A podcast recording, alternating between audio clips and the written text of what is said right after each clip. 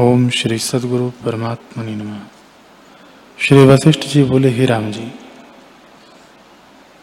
मिथ्या पुरुष अहंकार है, जो संवेदन के चेतने से उपजा है। आकाश चिदाकाश है, उसे वह उपजा जानता है कि मैं आकाश की रक्षा करूँ और ग्रह घटादिक जो कहे, सो विविध देह है। उनमें आत्मा अधिष्ठान है।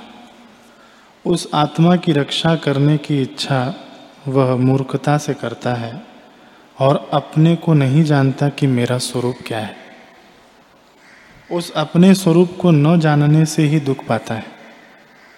आप मिथ्या है और मिथ्या होकर आकाश को कल्पित कर रखने की इच्छा करता है।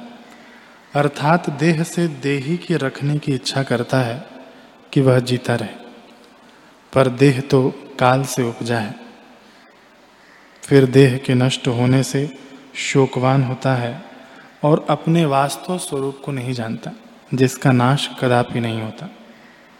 ऐसे विचार से रहित तो होकर जीव क्लेश पाता है।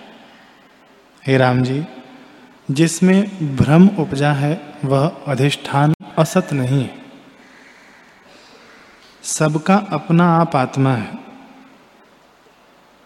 उसका नाश नहीं होता। उसमें मूर्खता से अहंकार आदि संसार की जीव कल्पना करता है। अहंकार, मन, जीव, बुद्धि, चित्त, माया, प्रकृति और दृश्य आदि सब इसी के नाम है, पर मिथ्या है। इसका अत्यंत अभाव है। यह न होता ही उदय हुआ है और क्षत्रिय ब्राह्मण इत्यादि वर्ण और गृहस्थ आदि आश्रम मनुष्य देवता दैत्य इत्यादि की कल्पना करता है।